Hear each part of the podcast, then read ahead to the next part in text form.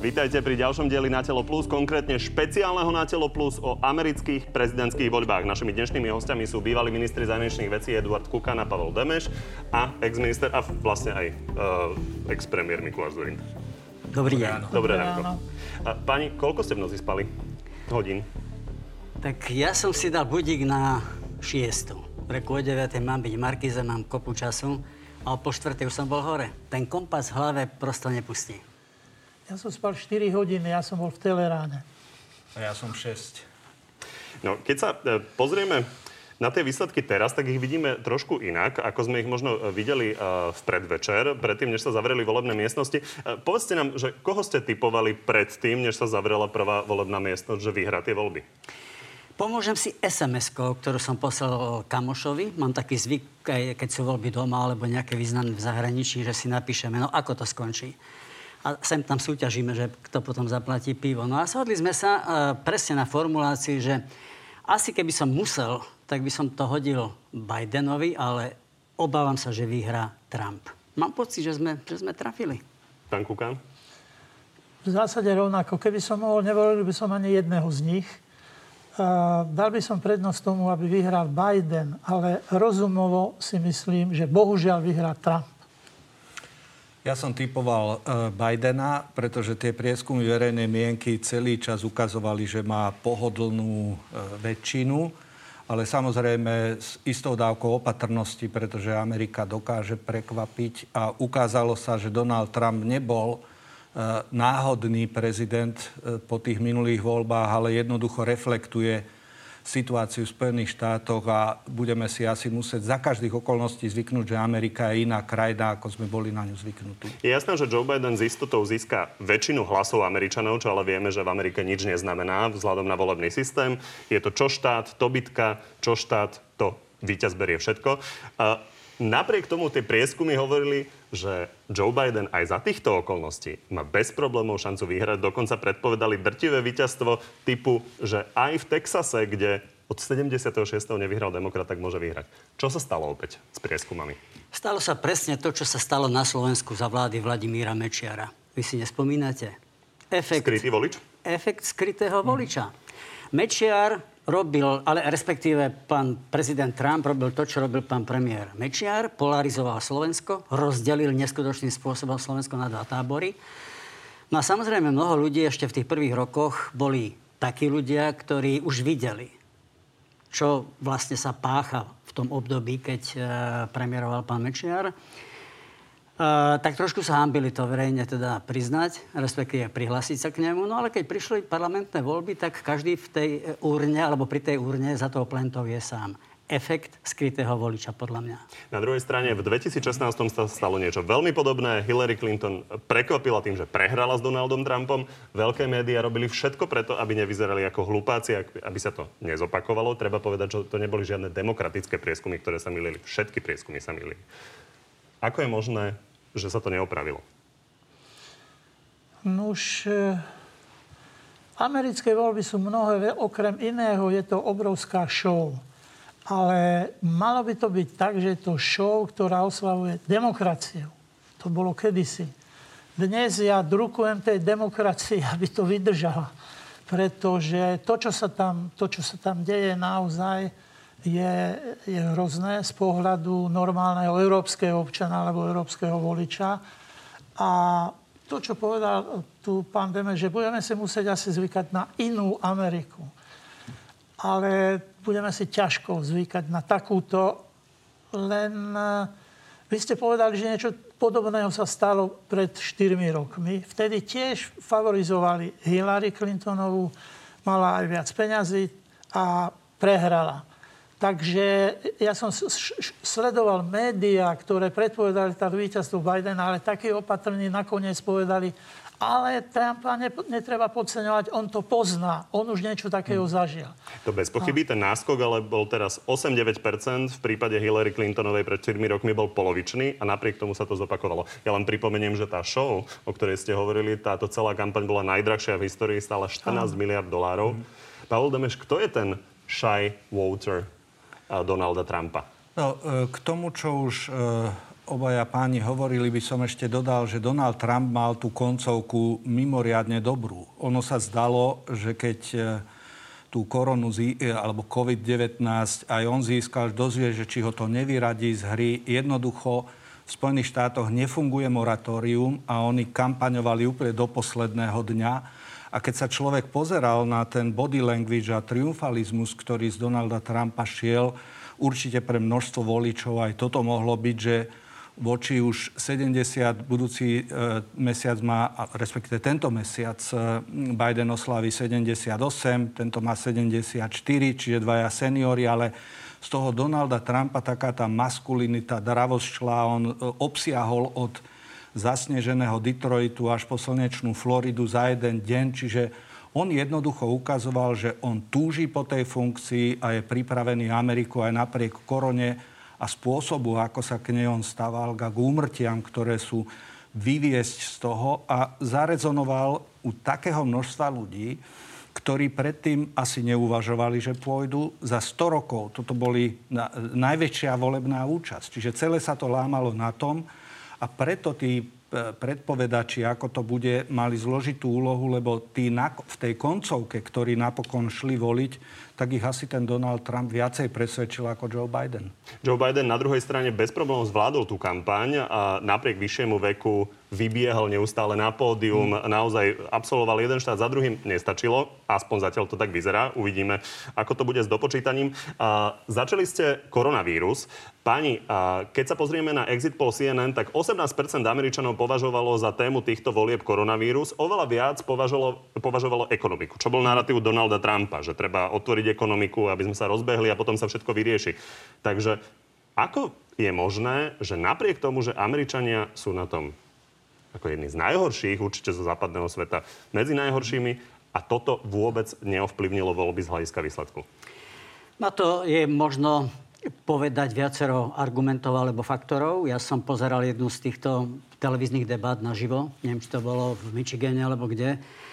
No a zrazu som zistil, že Joe Biden nemá inú tému. Už mne to išlo von krkom keď sa prihovára občanom a snažil sa im hrať na city, že iste pri každom stole sedí niekto, ktorý chýba tej rodine alebo tým pozostalým. No však hej, raz sa to dá povedať. Ale veľmi ma prekvapilo už v tomto období e, vrcholiacej prezidentskej kampane, že vlastne Joe Biden nemá inú silnú tému. Po druhé, do toho prišiel tretí štvrť rok, doslova neviem, či nie dva dní dozadu a objavili sa výsledky, že e, americká ekonomika v treťom kvartáli narastla cez 33% Že to všetko boli, by som povedal, šoky pre amerického voliča, ktorý si povedal, no však hej, je to smutné, že, že, že čelíme covidu. Nakoniec ale aj prezident dostal covid, vysporiadal sa s ním aj jeho žena, jeho, jeho syn. Ono to prehrmí. Žiť sa musí. Budeme žiť aj zajtra, aj na pozajtra.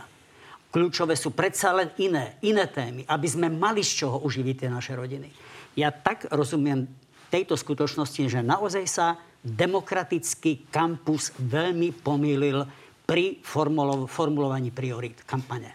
Túto tému nespomína len uh, Joe Biden, uh, aj uh, Barack Obama neustále hovoril o tom, ako zomrelo zbytočne štvrť milióna Američanov, že mohlo zomrieť o 100 tisíc Američanov menej, keby Donald Trump sa k tej uh, pandémii postavil inak. Takže naozaj zle zvolená téma kampane?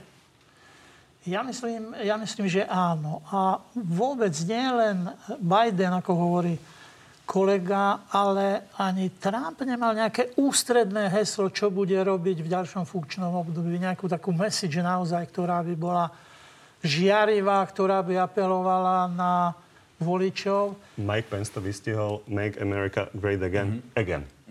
No ale to už bolo, to už bolo predtým, iba, iba, v tomto, iba v tomto pokračovať. Takže e, tam určite zohral ten fakt, že on bol taký de- energickejší, vrhal sa do toho.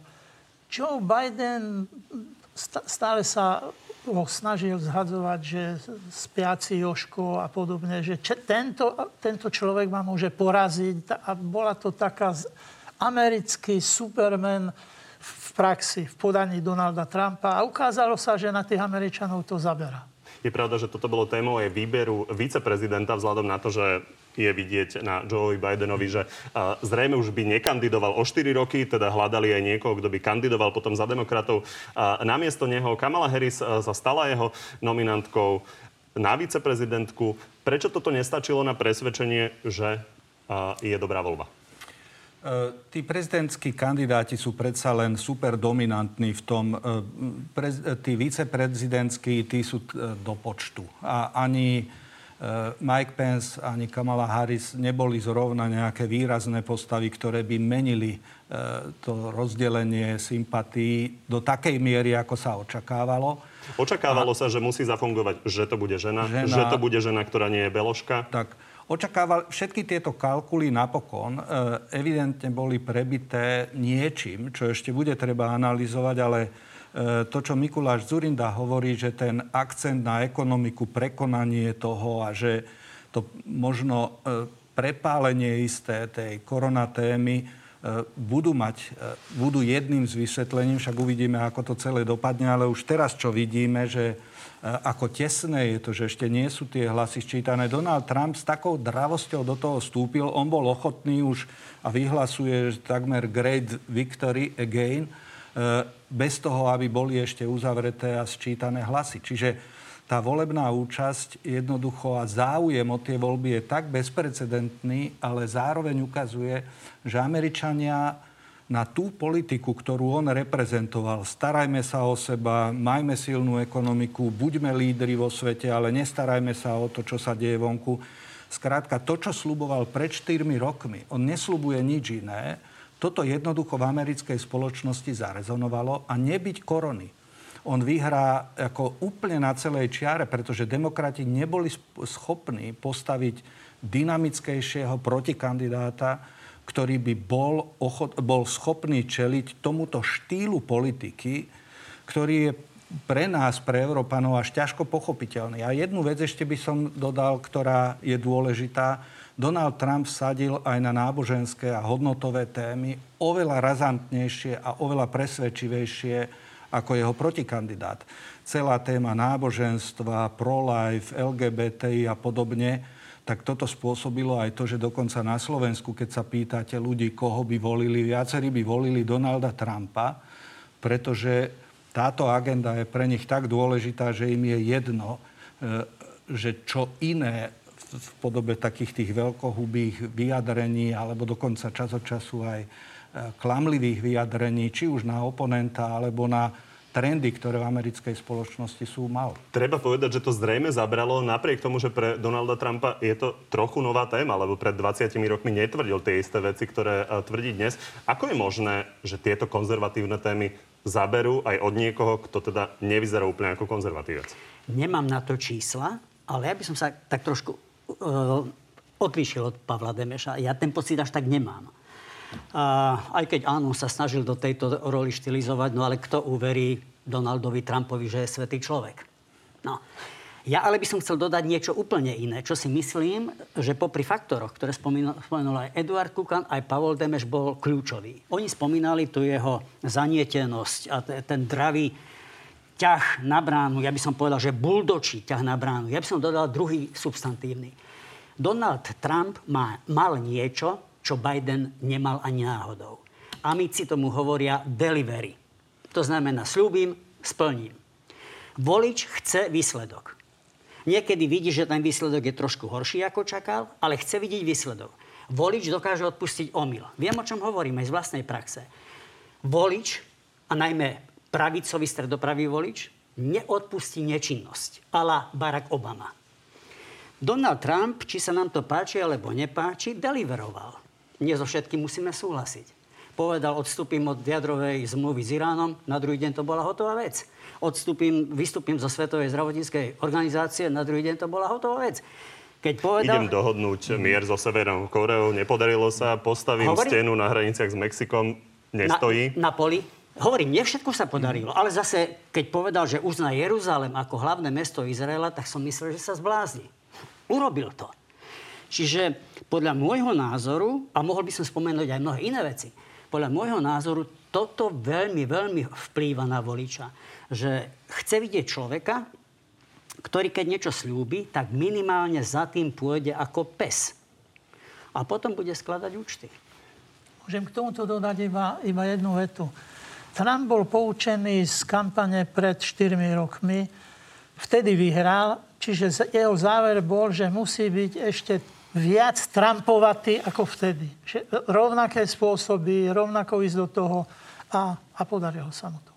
Pani, ťažká otázka. 300 miliónov Američanov, veľmi mm-hmm. neho, nehomogénna skupina. Kto je volič Donalda Trumpa? Lebo biely muž z vidieka to zjavne len mm-hmm. nebude.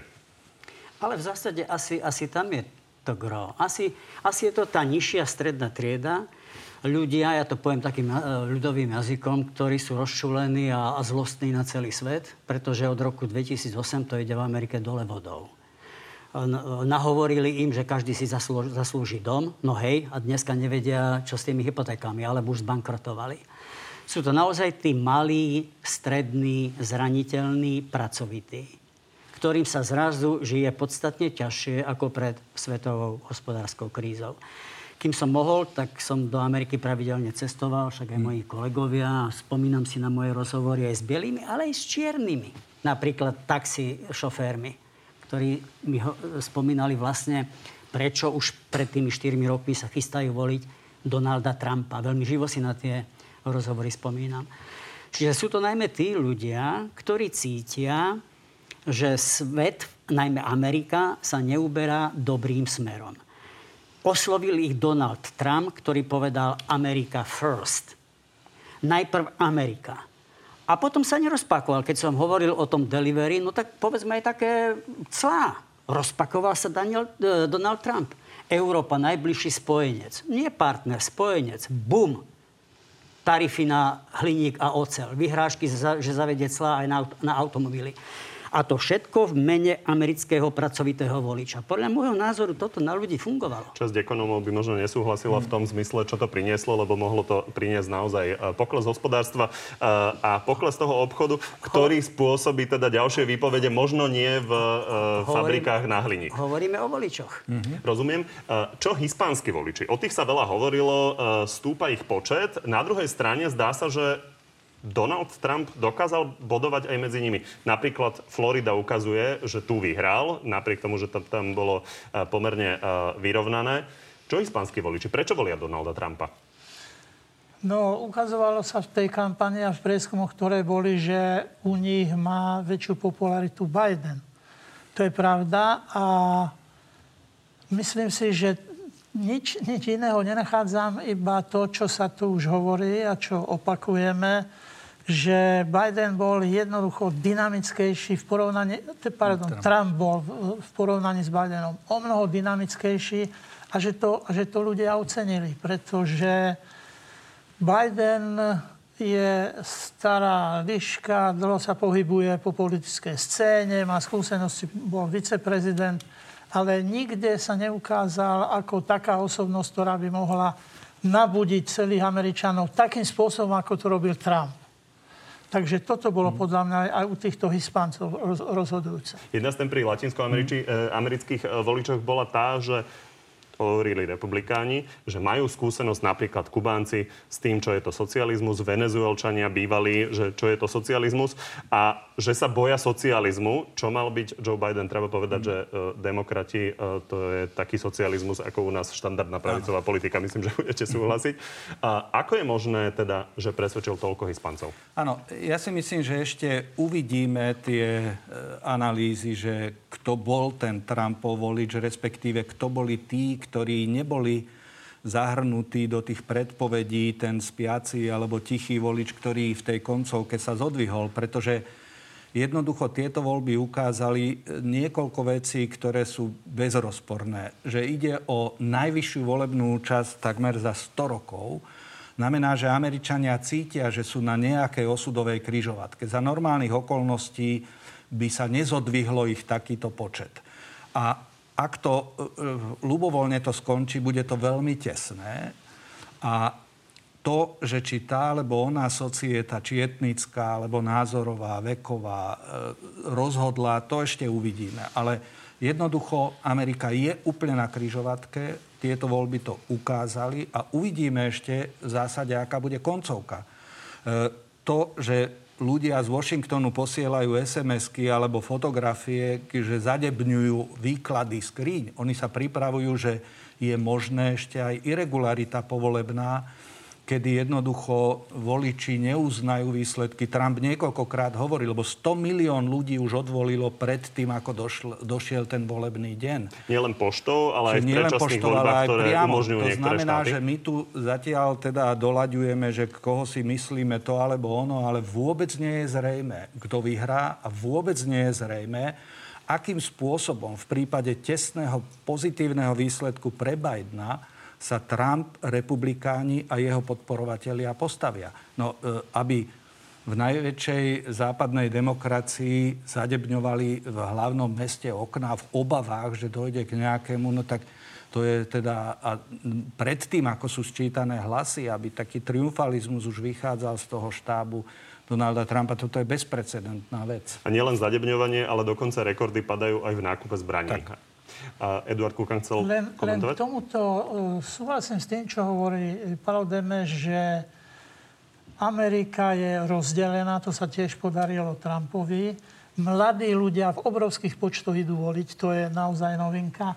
Ale to, čo ty hovoríš, že Amerika je na rozhraní a že ľudia majú záujem voliť, aby sa to zmenilo, tak by som čakal, že budú voliť toho, čo je protikandidát.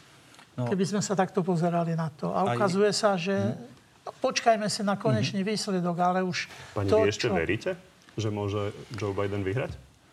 Pán Kovačík, na toto nikto z nás štyroch mm-hmm. nedokáže dať serióznu odpoveď. Ja nemám s tým skúsenosti, Lebo... že toľké milióny hlasov... Momentálne, to... keď to nakrúcame, tak to nevyzerá veľmi pravdepodobne. Zdá sa, že tak. v Nevade a Arizone by mohol uh, Joe Biden zabodovať, tak. ale tomu nebude stačiť. Musí mm-hmm. získať ešte jeden zo štátov, Aha. kde stále uh, vedie uh, Donald Trump. Začali sme tie násilnosti. Ľudia na Slovensku naozaj započuli občianská vojna v Spojených štátoch.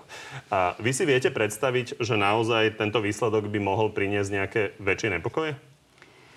No tak uh, Pavel Demeš sa pohoršuje už nejakú minútu nad tým, že naozaj kolíska demokracia, alebo teda najsilnejšia demokracia na svete a čo sa tam odohráva, ale my sme to už videli aj v nedávnych mesiacoch. Videli sme to v, v súvislosti s rasovými nepokojmi a niektorými inými javmi. No, pán Kovači, všetci sme len ľudia. Všetci sme len ľudia, na všetkých z nás dolieha dianie, ja to povedzme opäť vztiahnem, ten začiatok na rok 2008, ktorý bol obrovským šokom aj pre mňa osobne, keď zrazu sme boli žiadaní, aby sme cálovali, hoci sme boli naštelovaní, že budeme peniaze ťažiť z európskych fondov a prišlo Grécko, prišli iné veci.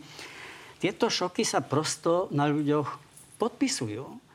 A keď do toho príde, povedzme, aj retorika takého vplyvného človeka, ako je prezident Spojených štátov, ktorý otvorene niekedy nabáda, aby ľudia brali zodpovednosť do svojich rúk. Čo on robí? No tak, tak potom sa naozaj nemôžeme čudovať, že takéto nepokoje sú alternatívou, s ktorou musia Američania seriózne počítať a keď sa stane realitou, aj sa s ňou vysporiadať. Nedá sa to vylúčiť. Donaldovi Trumpovi uh, vytýkajú násilnosti zo strany uh, pravicových radikálov. On vždy hneď kontruje, čo Antifa, čo sú lavicoví radikáli. Od koho skôr čakáte násilnosti? Od ktorého tábora? Alebo nedá sa to povedať? To sa, to sa, ťažko, to sa ťažko určuje.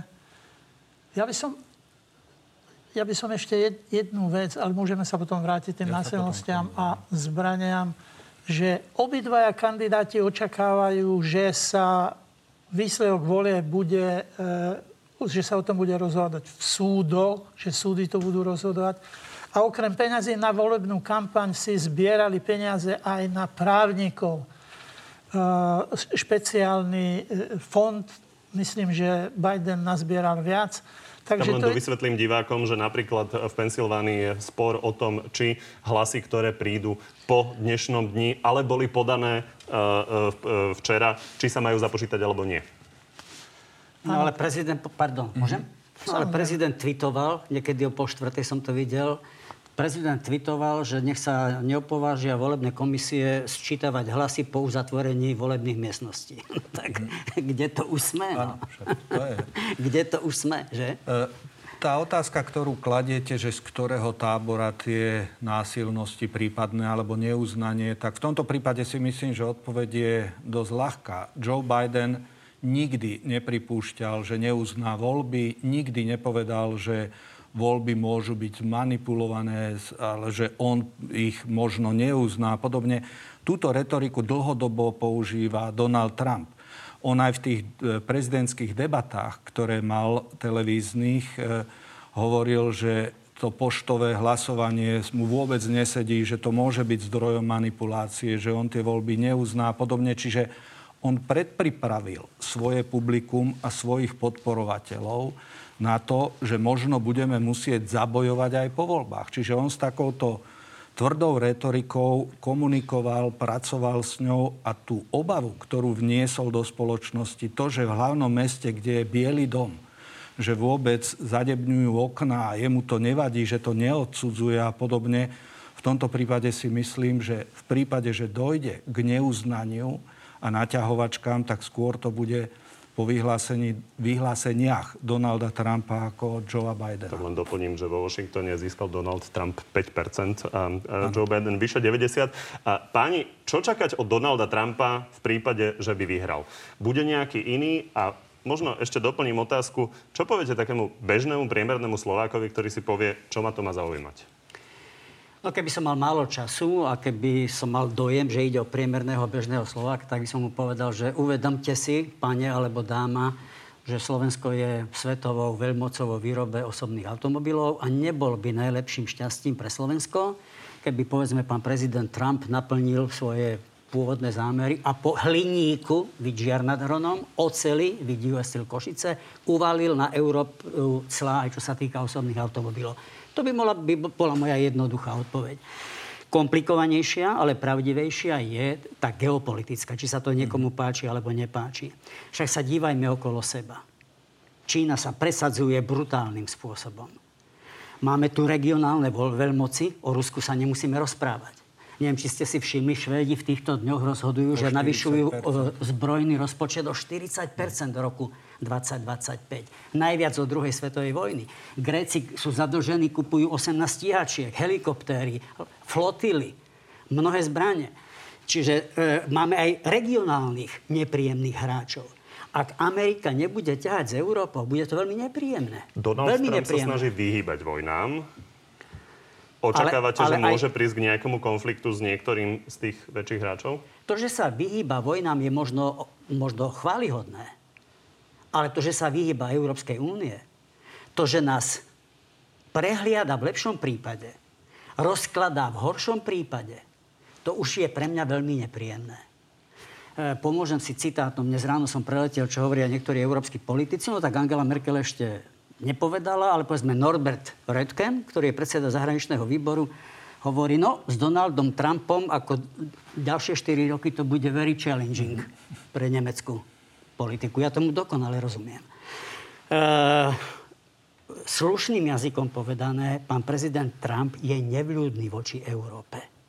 Má veľmi zlé vzťahy, katastrofálne. Aj s Macronom, aj s Nemcami, aj s mnohými ostatnými.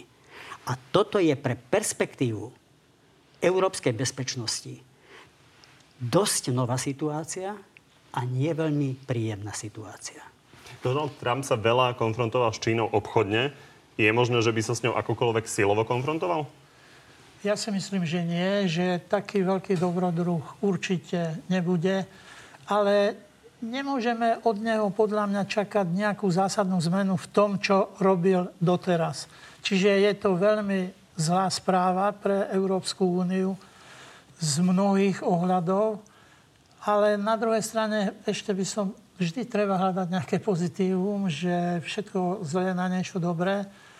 Áno, naše transatlantické spojenectvo už aj doteraz sme viac razy hovorili, že je slabšie, že oslabil to spojenectvo a že nemáme takú istotu, pokiaľ ide o našu bezpečnosť, ako to bolo predtým.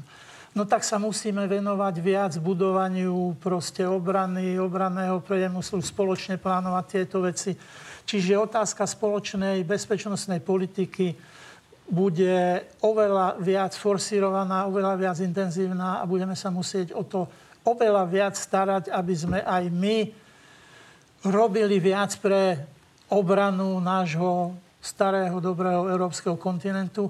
Ale áno, Trump nemá rád Európu. My nie sme v centre jeho záujmu, Európa. A to, to, to sa nezmení. On skôr pôjde po Ázii alebo po týchto uh, iných regiónoch. Nie, nie, my, my, sa, my by sme sa mali chovať úplne rovnako. Stále hovoriť, že Amerika je náš najbližší spojenec, hodláme s ňou spolupracovať. Ale nemôže to byť absolútne, keď nás bude nejakým spôsobom, keď nám bude škodiť, ako to bolo s tými clami alebo ďalšie veci, tak tam je už určitá hranica, na ktorú sa musíme pripraviť, ako budeme reagovať. Tiež silovo. Aby sme to uzavreli pozitívne, dá sa ešte niečo ďalšie pozitívne nájsť uh, vo vzťahu k Európe a Slovensku na možnom víťazstve Donalda Trumpa? Naj, E, najpozitívnejšia správa by bola, keby vyhral Joe Biden. My tu už e, vedieme ten rozhovor ako keby Donald Trump, lenže tá otázka tak stojí a e, nedá sa už teraz ozaj vylúčiť to sčítavanie hlasov. V tomto prípade mám podobný pocit ako moji partneri v tejto diskusii.